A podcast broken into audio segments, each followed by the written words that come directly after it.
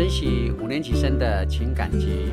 透过文瑞三十年的部落生活旅行经验，解码产业、文化、艺术、人文纪事、社会企业，与你分享过去，展望未来。欢迎收听文瑞爱讲话。来哦，沙利嘎嘎，把布隆，哎，这样这样这样对吗？布隆，马布隆，马马马。 哎吼，沙利嘎嘎马布隆，对哦，我说这马布隆，哎也可以了，马布隆，马布隆。哎，今天呢，我们呃非常的高兴邀请到我的，算是应该算是我的贵人啦，也是好朋友啦哈。就是其实我第一次认识他的时候是在呃原住民的产业产经协会的时候，对对，哇，这个人呢。 然后有一点气质，在苹果设计拿到日本的设计奖啊！所以今天我们呢也特别邀请我们的阿玛雅赛菲洛的赛菲克，赛菲克，哎，赛菲克，赛赛菲克吗？哇，那要减要减价，赛菲，赛菲克，我们这个没有减的啦，我们没有减，因为因为我们这个这个节目是属于比较轻松的嘛。好，这个我们我们都喜欢叫阿玛雅了啊。阿玛雅呢，他资历是非常丰富的啊，在原住民里面。 算是在研究设计跟产业的也蛮多的，可是真正投入在这个产业界的人真的不多，嗯，真的不多了哈。那阿玛雅应该算是前辈了啊，不管在国际方面都，努力中，呃，哎，还是还有有一点有一点知名度了哈。阿玛雅呢，他的资历非常丰富，职位最高就是原住民族文化事业基金会的董事长。那也因为你的关系呢。 我有机会跨入到广播界了哈，呃，也在这个高雄实践大学南区校区兼任助理助教。我这个你呢教了蛮久，学生教了教好几年，哇，四年哦，也是可以毕业了嘛哈。那也之前也是行政院原住民族委员会的驻村的艺术家哈。哦，你也当过驻村艺术家？那审查委员。哦，审查委员，我说这个是那一个月四万块呢。那时候我也参参与过一点点哈。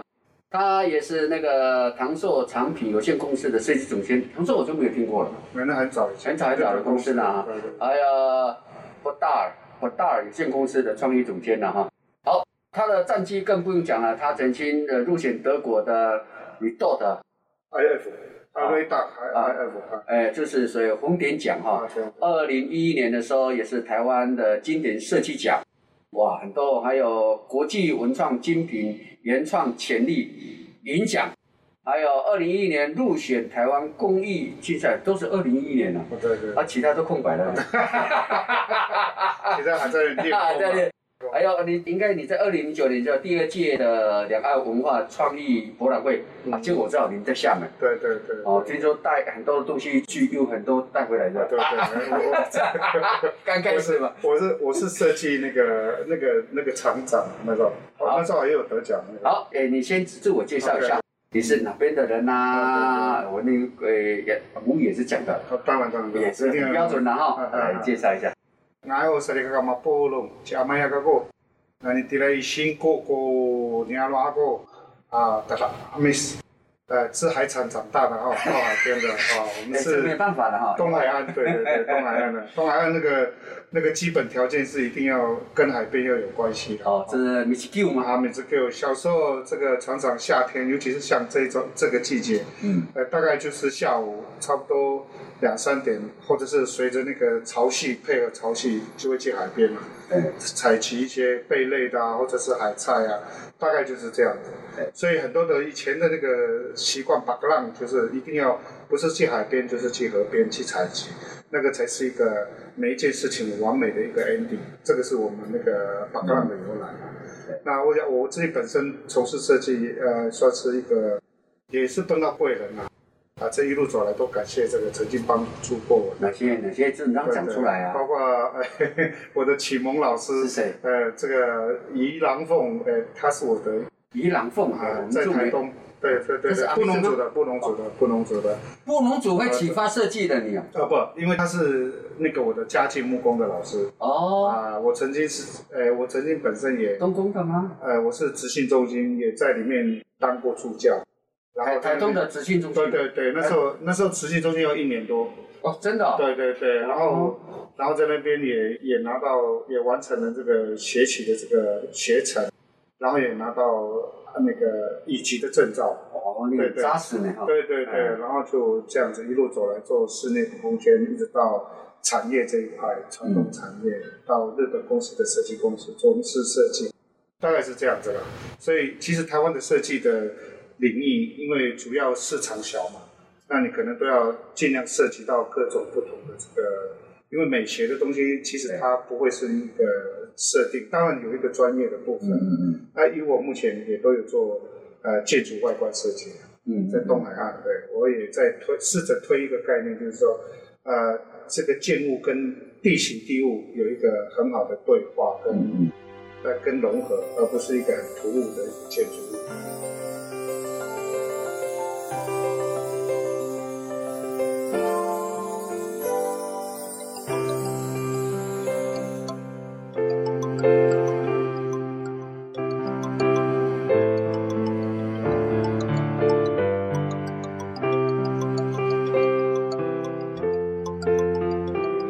设计的风格，我第一阵子的时候就是我们有合作二零一五年的水泥展嘛。对对。刚开始的时候，坦白讲哦，呃，就是说你刚开始你的设计设计风格是是属于简风嘛。对对对。可是如果放在大场景的时候，又觉得很空哦。这个是也让我很大的冲击啊，就是说以前我们认为说原住民的东西设计就是要该有东西全部都把它丢进去嘛，全部塞，对，全部塞嘛。哎，这个是一种冲击，因为毕竟我是做旅游业，以前都认为说所有的东西全部都要让大家知道。可是设计的观点绝对不是总说我什么都要让你知道嘛哈。所以哎，你可以提出一下，就是说目前台湾的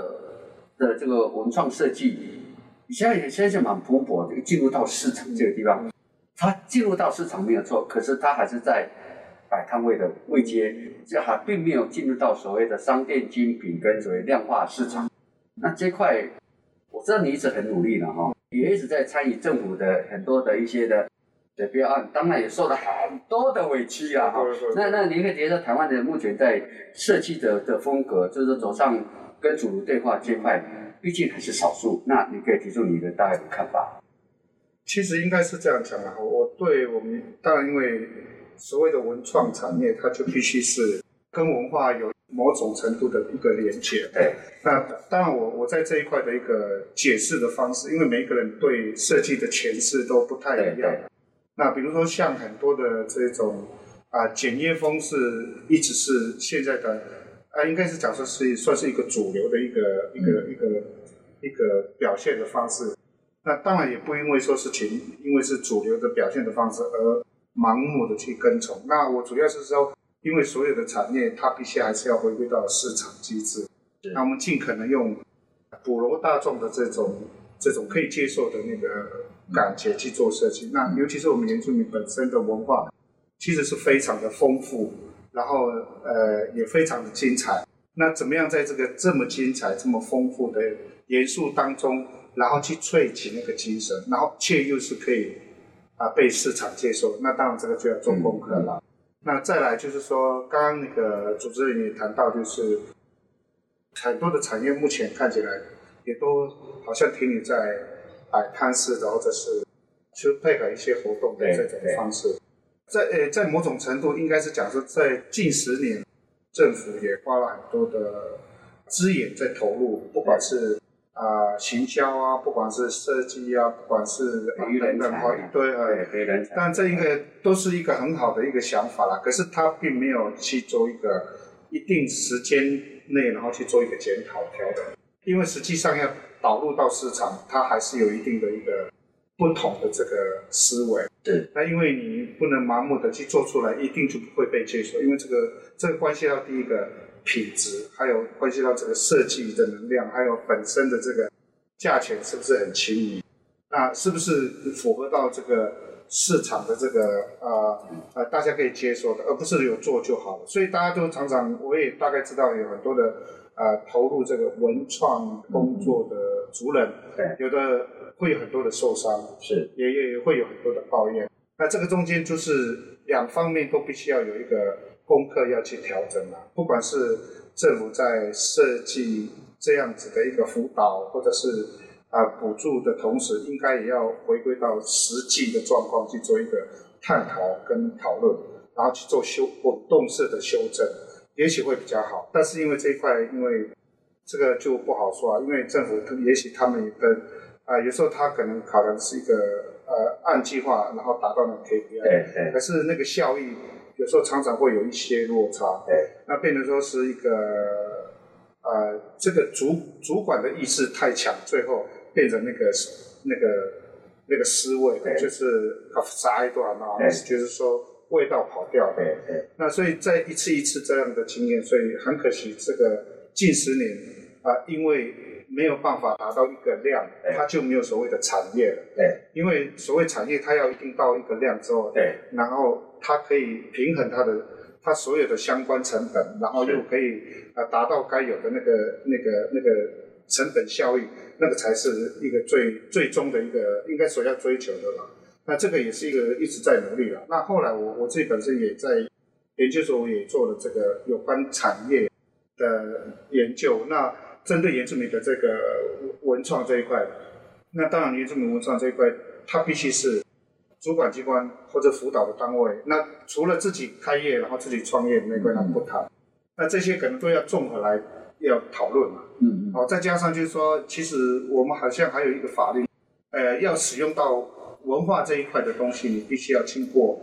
不管是当地或者是相关的。呃，除了就是个同意，呃，智慧、智慧、呃，智慧那个对，资产是那个叫传传什么传统智慧、智慧财产权，财产权。可是这个是对文化的传承，在某种程度是一种一种枷锁。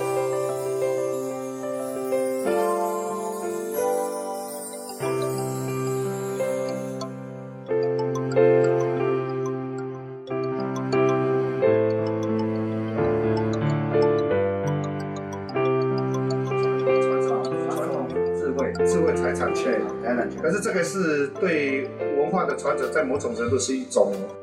一种枷锁。对，因为你不开放，就变成大家都不敢应用了。对，那就变成说它就是永远固守在那边。对，那其实传统当然你不能去复制重制，可是应用元素应该是要试着去考量一下，如何让这个部分去开放，因为越多人去应用这个元素，这个文化的这个传承，它的效益会更大。因为也会让更多非原住民的朋友，哎，去应用了之后，哎，他发现间接的认识了这个文化，在图腾的应用，在文化的元素的应用，然后在这个当中，他一定要做功课嘛，他才有办法经过内化，然后设计出来，然后回归市场。那其实这在某种程度，设计师他也有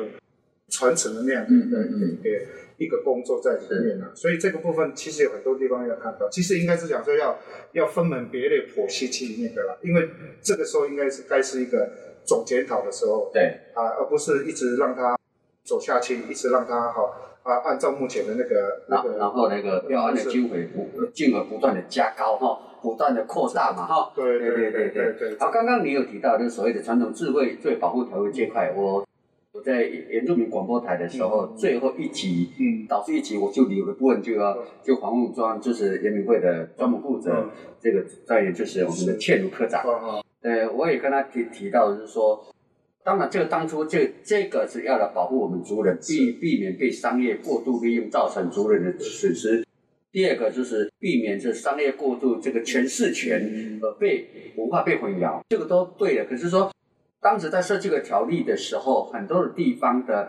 主编织的手法，包括图腾、包括舞蹈的跳法、包罗万象、包括音乐等等，确实已经影响到所谓的原来的原住民的艺术创作，它的那种的生长力。就像我到石壁的时候，林旭老师说：“哎，你为什么最近不在舞中？”我说：“不要了。”嗯，为什么？因为太多图腾重叠了，我不知道是要用哪一个。嗯，他就讲说这个这个菱形图腾。泰国也有啊，你怎么会说是哪一个族群的呢？啊，就像当你说奇美部落，当然说他们的舞蹈是正统，他的舞蹈的向向内向外一定有他的逻辑，包括他们的呃穿着服饰一定有他的逻辑。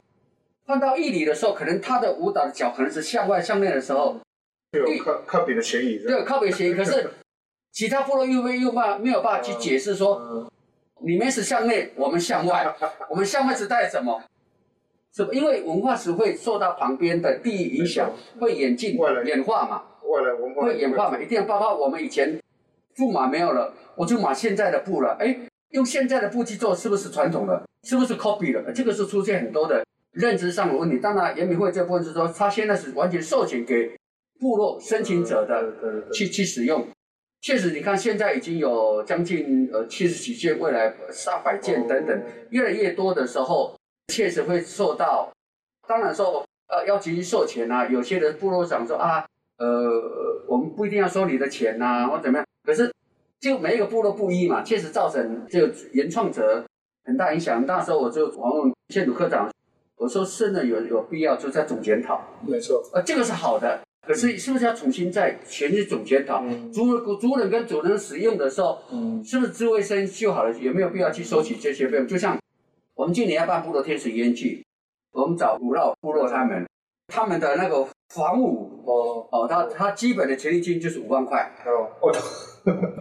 他们讲我做公益，我说我也不是我们规定，我做要五万块，五万块加上他们在上来表演，我一场就花了十几万。他们讲对我来在做公益，我我没有没有办法。他变成说这个五万块钱的时候，求一下，除非是政府机关，嗯，反正便利预算，其他落实到民间产业，它就有困难了。所以变成这个文化就变成说，因为它的保护条例过度保护，我保护的时候便会受限了你要对它的认知。就像周主好了，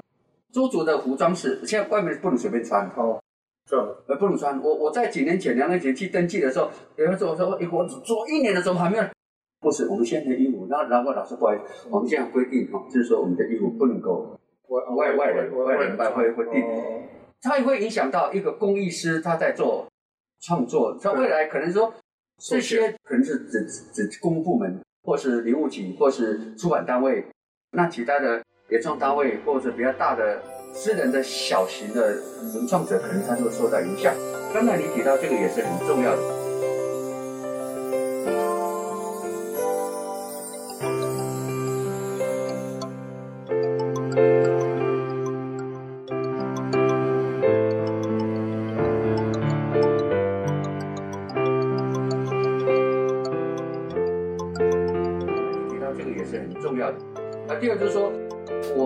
确实说，这十年来台湾的的原住文创确实蓬勃。可是我们所看刚刚讲，就是说，在任何的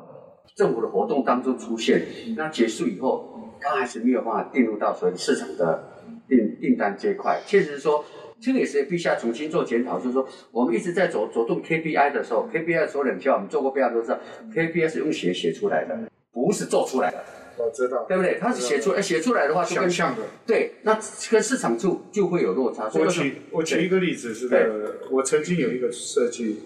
然后是原民会主办，对，然后呃算是文创比赛了，那时候只有十四左右，嗯嗯，然后我设计了一个十四十四片的，大概就是一个十四组的一个合作的这种概念，然后也是有带以。那个原住民的含义在当中，我参加比赛，那我大概知道，因为他们找的可能都是呃所谓的有了解研究原住民文化的一些专家学者，是、嗯、那是不是原住民我就不知道了。那当然，因为那个那个设计后来后来没有获得任何的这个不能说奖了，连入围都没有，可能他们讲的太简单吧。嗯、因为过去我有印象，就是说大家常常站在一些审查，就是评审有很多的。非族人的朋友，对，呃呃，学者他每次都会说，原住民应该有图腾，要有什么，嗯，对，他就把先把它框在里面。可是原住民应该也有进步的时候嘛，对不对？对那我自己本身我一直想，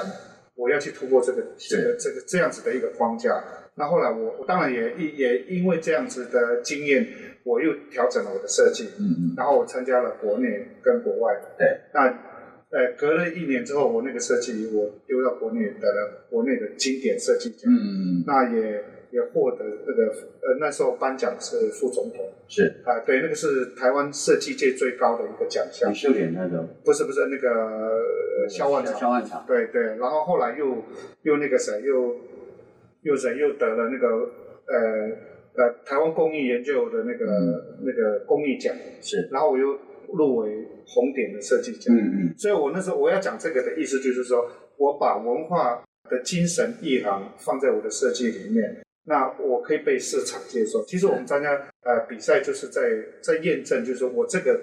设计有没有可能在市场里面，嗯，对啊，被接受或者是被肯定，我想那个是一个面对市场我们一个很重要的一个一个检验点嘛。对，那就好比每次奥斯卡比赛都会、嗯、啊，就发表这个电影好不好？那当然，通常不一定是百分之百都是被市场接受，嗯嗯，但是至少它经过了这样的专家的这个考核之后，它是一个有存在的价值。对，啊，是这样子。所以我由此可见，我那时候的想法是，我就呃更肯定这样的想法，就是说，其实有一些东西应该不需要在每次都被一些所谓的专家学者，嗯，然后来去框架原住民应该长得怎么样，对，而这应该是讲说原住民要实诚啊，用比较啊突破性的方式去想象自己的呃样貌跟文化的样貌，因为所谓的艺术有传统艺术跟当代艺术，对，那当代艺术的所有的延伸的一个，它是传统艺术的延伸，嗯嗯延伸啊。那一样啊，我们不能一直死守四行仓库，我们永远走不出这个这个仓库里面，我们就没有办法面对市场嘛，我们就没有办法对话跟市场对话。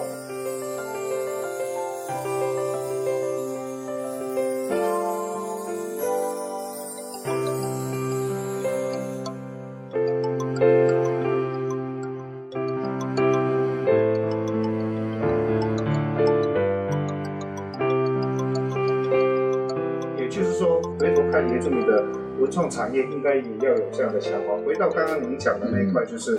呃，所谓的这个呃智慧传统，原住民这种传统智慧，呃，对对对，我太长了，我就，对对对，我觉得那一块应该是要有一个检讨的一个机制，对对，那也要有一个解套的。那当然，一个一个法令在定定的时候，有时候是想象跟当时的时空时空背景也许不同，可是现在已经不一样了，也该有检讨的时间。因为设计师他本身他就如同传播者，对，他可以把这个好的文化的故事啊，不一定是图腾，嗯、那他可以传播出去。那借助这样子的一个呃，回归到生活的每一个品项，那其实间接的让更多人认识我们的母体文化。我觉得这个应该是要有该检讨的啦，不能是去把它守在那边，那不然的话大家都不敢动。包括你刚刚讲一个甩个罚我就五千块的这个 loyal 一个一个前提金，这是一个很恐怖，对对对一般对一般学生创作者根本都不敢，连碰都不敢碰啊。嗯嗯，那更何况汉族的朋友也不敢碰，嗯嗯谁都不敢碰。嗯、那是不是有没有可能就是回归到是报备式的？哎，我有引用你这个元素，我大概交代。嗯嗯是不是可以用这个方式？嗯、那除非你是把传统的东西搬出来，啊、呃，作为你的那个啊，那个是另外一一个商业。对对，那拿来做商业那是因为，嗯嗯、那如果以创作的话，应该要有一个调整。嗯嗯。那不然的话，这个走不出去啊。对。那你的你，我们常常关起门来啊，自己很爽说哦，我的文化非常优美啊，非常的那个，可是呢，啊，它它未来我们有没有可能再继续让它发展下去？我们不能只只死守那个传统，而不去面对环境的变迁，然后去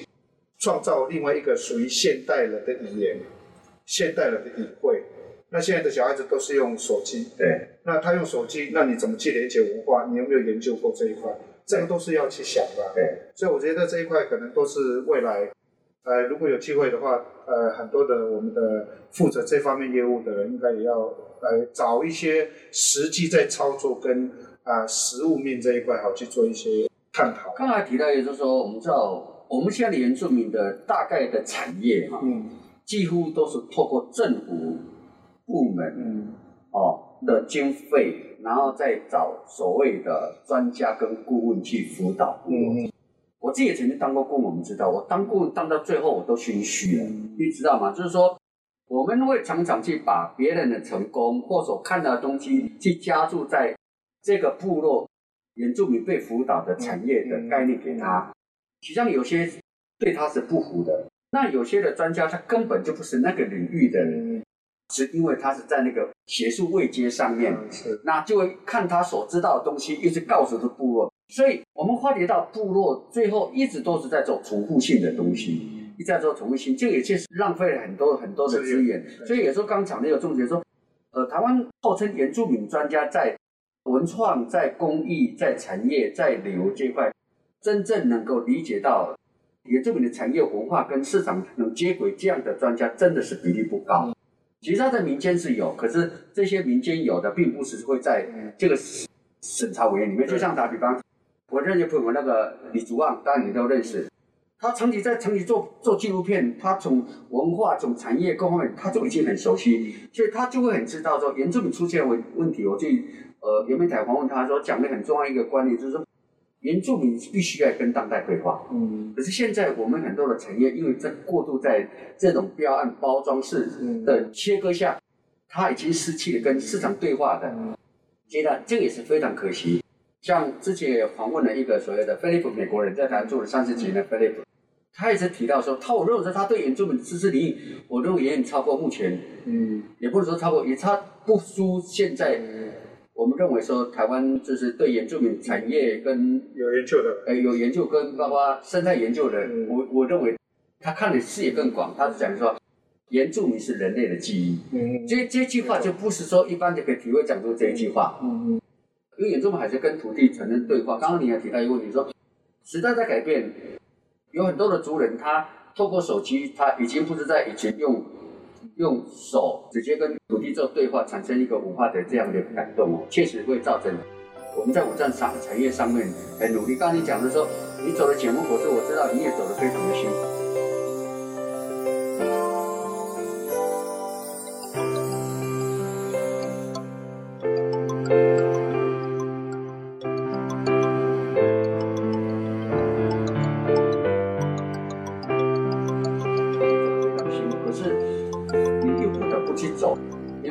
到目前为止，就像我们在尤喜夫，我想尤喜夫很多人对他的目前他的努力等等，会有着不同的去做解读。可是我们很清楚说，他一直在跟当代对话。可是我们很多的艺术家，他是不跟市场对话，不当代对话。可能有些艺术家他毕竟他是保守的嘛，他可能就是不太跟主群接触，可是必须要旁边的人去帮他做做诠释。那你现在看到台湾的未来的在原住民文创这块，是不是需要一个所谓经济代理人，或者说找一个懂的人去帮他做诠释？就像我把客人带到部落去的时候，我都很有自信把这个东西卖出去，因为我懂得客人的心态，我又懂得部落，我又懂得如果用社会公益跟艺术的方式去诠释去它的价值，让客人去买这些东西。那你在做艺术创作这块，你你有没有看到，就是说行销跟市场这边的盲点？应该是这样讲的哈。其实术有专攻啊。那这一块刚刚、嗯、呃，刚刚你谈到一个很重要的一个一个点，就是其实艺术家他本身就应该要有所谓的经纪人。是啊，因为艺术家本身他对不管是设计师还是艺术家，他在定定他的价格，在跟客户谈的时候，有一个心理障碍了，对 对, 对、呃，会有一个心理障碍。我到底是要用这个价钱，还是用很便宜的价钱？嗯、因为这个中间是这个一翻两瞪眼嘛。你讲这个，也许对方可以对应到他的需求，那刚好。如果没有的时候，那你可能又、嗯、又又失去了一个可以嗯啊、呃、延续你创作的一个很重要的养分。对对。好、哦，这个有时候这个确实是要有一个所谓的一个经济的这种人去管理、协助、嗯、去推广。那当然包括艺术家本身可能。因为艺术家本来就是创作也好，艺术也好，它是一个非常寂寞的一个工作。是，因为你所有的东西都不必须是，呃，未曾见过的这个样貌的作品嘛，跟设计。那你的想象一定要比任何人都还要更那个，除非你是专门做呃 copy 的工作，嗯、那不然的话就是就是处在那样的一个状态，也是给自己很大的压力。那可能有时候就必须要透过一些国内外的一些，那因为这一块哦，你。你没有这样的，因为台湾的市场毕竟有限，嗯，那你可能要必须接触东南亚，或者是甚至有人协助你去把你的作品往外推广，嗯、那可能才有机会。那我也在想，这个是不是培养太多艺术家，或者是这是一个矛盾啊，嗯、或者是创那个文创业的，那这个市场到底有没有帮消化？这个其实这个也是一个问题点。嗯、常常有很多的辅导的工作都会教创作者也要会设计，也要会行销，也要会。做任何，反正就是一堆这个 all in one 啊，这个包罗万象在一身。嗯、可是我觉得这一块该是要检讨的时候了，应该是怎么样让所有的东西回归到本质那一块。嗯嗯你如果你是在这一块是你的你的专业是在创作，那应该要鼓励他在这一块多多加琢磨，嗯嗯然后怎么样去跟国际连接，因为为了要让你的作品更有你的创作的生命更延长，你就必须要靠市场来喂纳。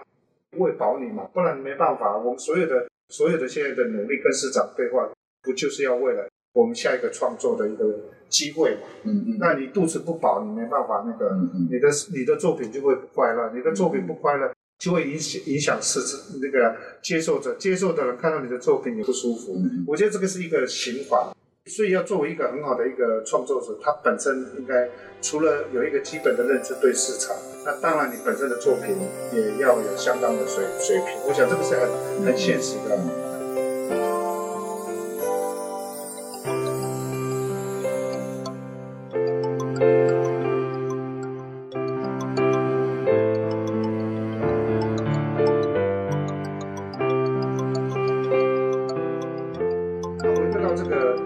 政府当然，它是一个，它是一个助力，嗯，它绝对不是主要的那个我们的那个那个来源，嗯，那它是助力，当然最后它也会锦上添花啦，对、嗯，那这这是一个必然的，嗯、我觉得都对，嗯、但是要检讨的是那个做法，对、嗯，啊，是不是有机会去做一些探讨跟讨论，嗯、而不是一直一直用现在已经哗众取宠啊，哗众取宠，然后让。啊，为了要达到，比如说现在我、哦、要有数位的，要有什么，全部所有的计划都灌了在太多这些，最后呢，为了盲目的去满满满足这个 K P I， 然后那个主要的那个任务，嗯嗯，已经是变配角了，嗯嗯，有很多的计划都是这样子，很可惜啊。原来他的本意说，哎，我们要去去去扶植好的设设计师或者是什么之类的，或者是创作者，那可能。后来呢，他有很多的，比如说像刚刚我讲的，嗯、可能他还要有粉丝团啊，要有什么什么一堆，所有的东那个注意力都被分散了之后，其实那个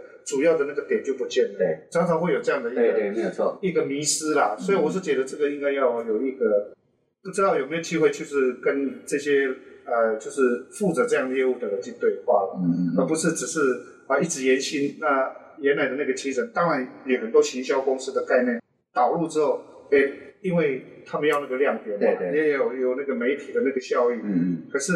因为为了追求这一块，但是那个主要的那个任务都被忽略了，这很可惜了。确实有这样的问题。确确实，呃，政府在矫枉过正了、啊。呃，矫枉呃，政府在推这个文文创也好，艺术也好，确实他们的重点都是在光跟行销这一块啦，还没讲。都在这一块，可是呃，记者会，可是这这些东西都很快就会被淡忘掉。你说我网络点阅两百万个人，对不起，能成交值有多少？所以应该是有效去经营所谓对的人、对的对话、对的粉丝或对的市场。就像台湾台东这几年是做了很多文青很多的活动，包括时尚、部落时尚、美食，包括所谓的公益文创。我最最近因为比较通常到台东去，就偶尔去晃一下。那个台东铁花村、嗯、这个货柜艺术这个橱窗、嗯嗯、真的那里面进去晃出我我曾经在哎呦坐在外面在看坐在看、嗯、进出来的可以买的像它的比例我不知道从站在晚上大概应该是如果十个进去大概一两个大概会会替代的、欸、会替代大概会去买一些东西大概就就晃出去十个一两个我这样抓大概吧就是晃一五人那时候不是很多、嗯、它的比例还是没有很高要报到二楼的就是说看的很多，当然会买，可是我们感觉到说，它当然就也许可以养活，大概基本的也可以去曝光没有错，可是说好像也并没有，我们以相对价值说，花很多的广告，又花很多的的的所谓的的行销，包括培训，包括很多优惠的的所谓的店面的这这么优惠，可是以相对的的那种。呃，相对产值，在我印象中，在我的我我以私人企业来讲，它没有想象中的的倍数产值是这么这么高。当然没有，它那个地方是，嗯、其实我你提到这个，嗯、其实我是第一届执行那个业务。哦哦，那个心很痛吗？心很痛吗？不要，那个当然政府。他要去创造那个平台，对，然后给我们的呃相关产业熟人啊，能够在那个地方做销售，那是一个、嗯、呃那个那个方向是对的啦。那可是，在实际上还是要回归到那个呃实际在进行或者是在贩售的这个业者，也就是我们的族人。嗯嗯、那当然现在不一定都是族人了，因为现在也有非族人的那个。那其实他的状况是这样子，因为外面那个铁花村的那个步道。也有卖摊摊位，然后他这边是店面的，那这个相较之下，那个价格一定是有落差。那请问你，你会买外面的还是买里面的？所以它店里里面的跟外面摊位还是有的，很多东西都是重复。对对，其实文创的东西它不外乎就是它是代表当地的特色的这种商品嘛，不管是吃的也好，或者是一些饰品，嗯、我想大同小异啦，嗯、除非你有。非常特殊特殊那个应该是讲说你非常特殊特殊那你就相对的投入的人力成本相对的高嘛，那你也不可能会在那边排嘛，所以这个一个是在外面摆摊位，一个是在等于是算专柜好了那个货柜，那这个两两者的这个成本相较之下一定是在柜那边的成本比较高嘛，那以消费者来讲的话，呃，去台东的大部分都是去玩的，对，我想应该不太可能是会拿太多太多的东西买太多，那当然现在有网络，可能也许这些问题可以克服。嗯嗯、可是我就就简单来讲的话，这个成本就差异很大。嗯、那当然，这个两个很怪啊，就是我不知道这个操作面，一个是观光客还是观光处那个负责的，一个是人民处负责的嘛。嗯、那这个部分的协调，我觉得好像没有做好，因为变变成说。这边的人比较多，这边的人甚至可能到下午四五点都还没人进来。嗯嗯。哎、呃，以前我们本来试着从十一点开始开，后来一直修正，修正到下午才有人。那几乎是你如果真的是要养一个人在那边，那可能就是就准备要有一个打算，就是你要花很多的时间投入在那边，跟资源，你才可能啊慢慢找到那个那个那个属于你自己的形式之后，你才有可能有一个效益，不然的话很难。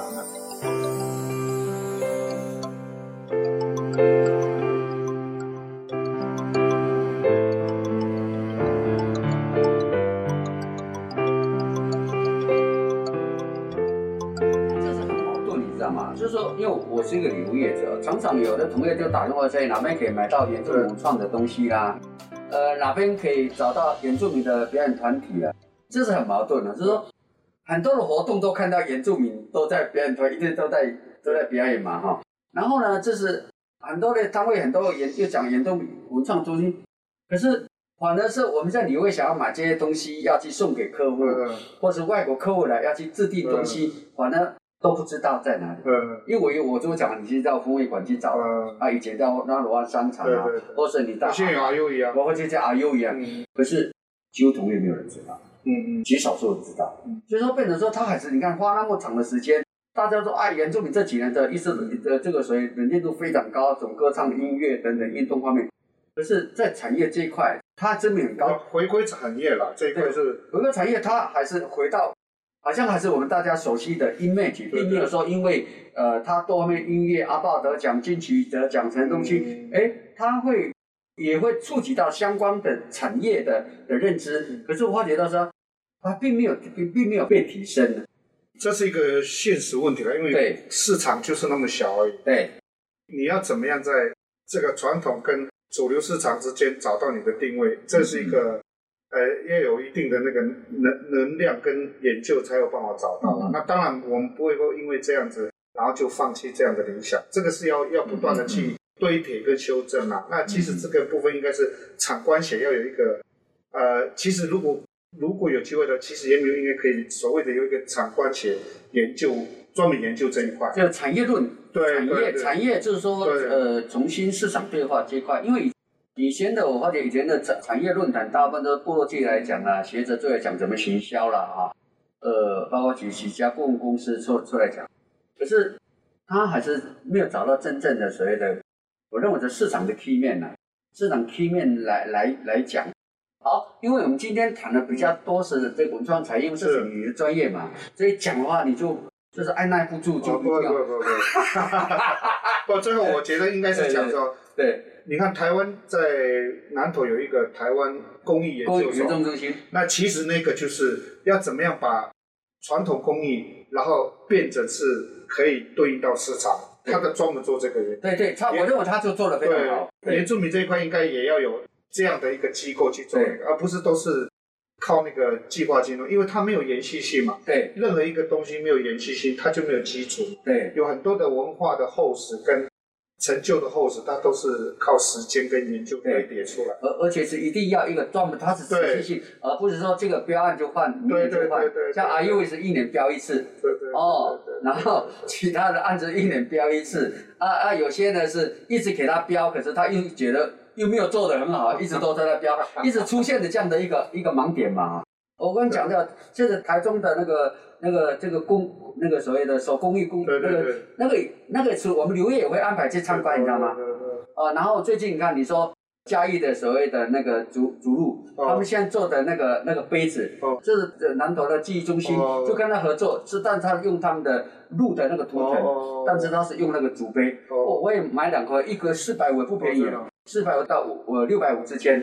哎呦看起来很漂亮很吸引，就是传统的这个图腾，传统的他们的。 竹鹿的一个意象，呃，用的现代呃竹山现有的竹子风中竹去做一个文创的一个杯子，哎，它就是文创、时尚跟实用结合。有时候我们原住民有常出的问题说，它是有原创、有文化，它是实用性不高。没错，我们出现在实用性不高。这个就要有一些时间的琢磨了。那创作者他本身也要有研究了。所以我刚刚讲，如果 因为你刚刚讲有那个传统工艺中心，对对对对，其实应该他要，他应该要又有像那个台湾传统工艺研究研究业还是研究中心这样子的功能才对，这个文创才会有一个管理跟研发机制啦，不然很难进步了。也也也也没会，我们现在都各自各自为政嘛，然后就是反正，呃，我们辅导你，给你补助，你就去做，做出来，哎，执行这个业务的也也都是。 一个公公关公司在做，你觉得他他了解这个设计吗？有实际去做功课吗？我想这个大家都心里有数，嗯，虽然可惜啦，嗯，这个应该到一个检讨跟跟那个调整的这个时时间了。就像我们最近就是常带客人到部落去嘛，就是因为我是第一届、第二届、第三届百万创业的，算是呃评审跟、嗯、跟辅导团队的啊。前三届的成功率基本上就没有那么高，因为前三届的话就是考虑到说。 就是你只要想法，希望说不要想一样去辅导让你成功。嗯、可是当一百万花完一年以后，他就就回到就回到原点了。后来第第四、第五、第六的成功率就越来越高，因为我发觉到说，他的成功都还蛮高的。嗯、我慢慢发觉到说，因为他们去找他本来就是已经在这个产业上面的，嗯、啊，就像鲁玛餐厅叫阿月，他本来就做餐厅的。嗯 包括达兴三号，他本来做两三年的餐厅的，嗯、他本身就已经在那边在做，做、嗯、在透过政府的辅导，那就是他就做得更好。哎、嗯，这个也是一种修正嘛。对对对。那以前都是他有想法就给他辅助，他就归零了。对对。哎，结束就归零。就像了拉瓦古信，嗯、以他的资历应该不需要去参加百万创业了吧？对不对？可是他也是去升级，哎，因为毕竟他在做这个领域里面，哎、嗯，他熟悉了，嗯、所以给一百万。 它是增加它的市场跟延展性嘛，啊，所以它的成功率就会越越越高嘛，会越高，所以哎，我认为它是有可以去做做修正的，我觉得还蛮不错的。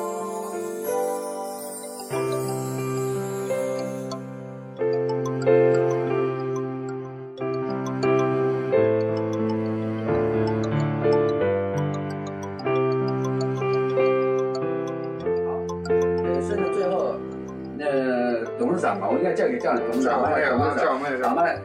人当过董事长也叫董事长嘛。就是说，你认为台湾的文创，因为族群各有差异性嘛，用你的想法就是说，台湾在文创这一块，哪几个族群的他们的文创的，他的那个原创力，到目前为止比较容易被看到的，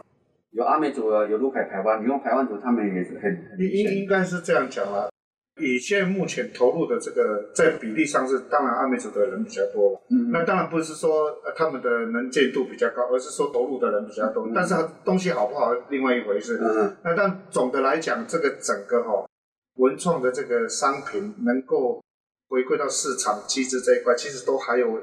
还有要努力的地方。这个都要回归到我刚刚我们提的那个部分。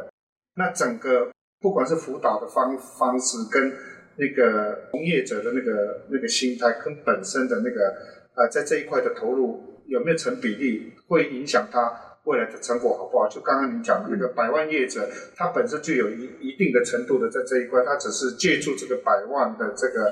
呃计划，然后让他这个如虎添翼，然后让他更稳健，脚步更稳健。我觉得这是一个好的好的方面嘛。那另外一个部分有一些，因为所有的东西。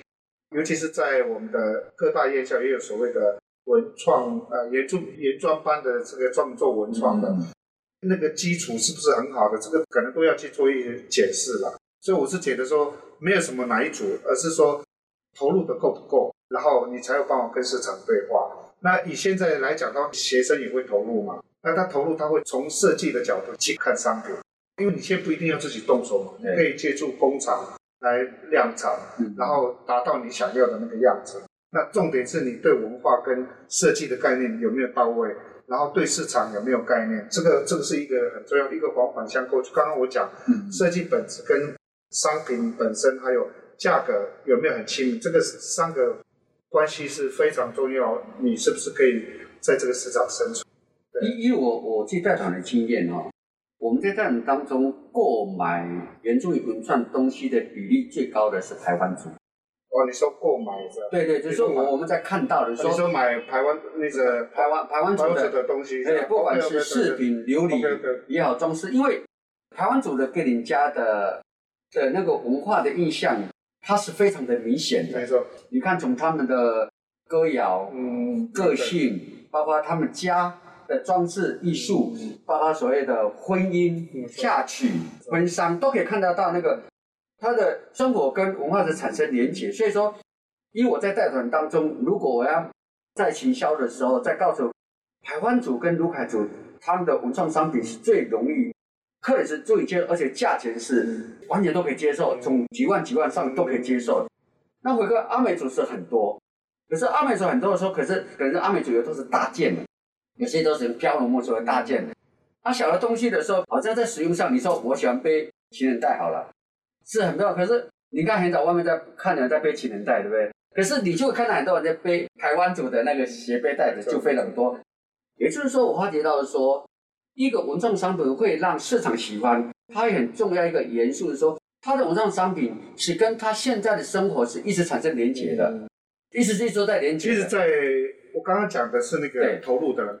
讲到文创这这一块，确实是台湾族，因为他们的所有的这个物件。它跟它的那个文化的那个厚度是有息息相关的，对对对。那当然质感也非常的，对，也还有带一点神秘感，对，因为他们用的颜色都非常的沉稳，还有很重要的关键，他的手工非常的，对对对，因为手工就是手感嘛，就是说他们就是非常的专，应该是专精啦、啊，对对对。那你说阿美族的话，当然因为阿美族真的是有太多的标新立异、嗯，也很可惜啦。当然这，这这个东西都是应该过度的想要去表现我这个、嗯、我这个部落的这个呃特别，就像你刚刚讲的，刚开始说，呃、我希望我我把我所有有的东西都塞在那个上面，可是没有选择。你会发现台湾族他在用的、嗯，他有一套的一个一个一个一个各家族各个质感，对，他不会去跳脱那个，突然就偷出了这个很特别的颜色，嗯、他还是在那个原来的那个色系里面。嗯、然后不管是那个卢凯或者台湾族是这样，嗯嗯、那阿美族确实是真的是很很花俏，可能是在业务这一块可能，因为阿美族是快比较快乐、啊，你知道吗？对对对对。那个台湾族跟那个算比较内敛，是啊，那个那个布农族，那其他的因为这个东西要有一些研究啦，如果就表面上看的话，是确实是有这样一个很大的一个差异。对对 对, 对, 对。好，我们今天哇聊聊得很过瘾，就是从呃从政府的在所谓的辅导，我没有批评了，我是希望没有没有没有呃不不管呃，其他一个政府要接受民间批评，就像就像我是一个领队，我要接也要必接受我我。才会进步了。我我我我的客人的 complaint 啊，你不把我们就肯，那完全不接受 complaint， 但是没有办法往前走的。我们做设计也、啊、也常常要面对否定。因为你愿意，对你愿意接受这个 complaint， 它就是在市场对话嘛。没错没错。啊，如果你没有步步接触，就没有办法跟市场对话了，那永远就是写 P P I 就好了。我讲说，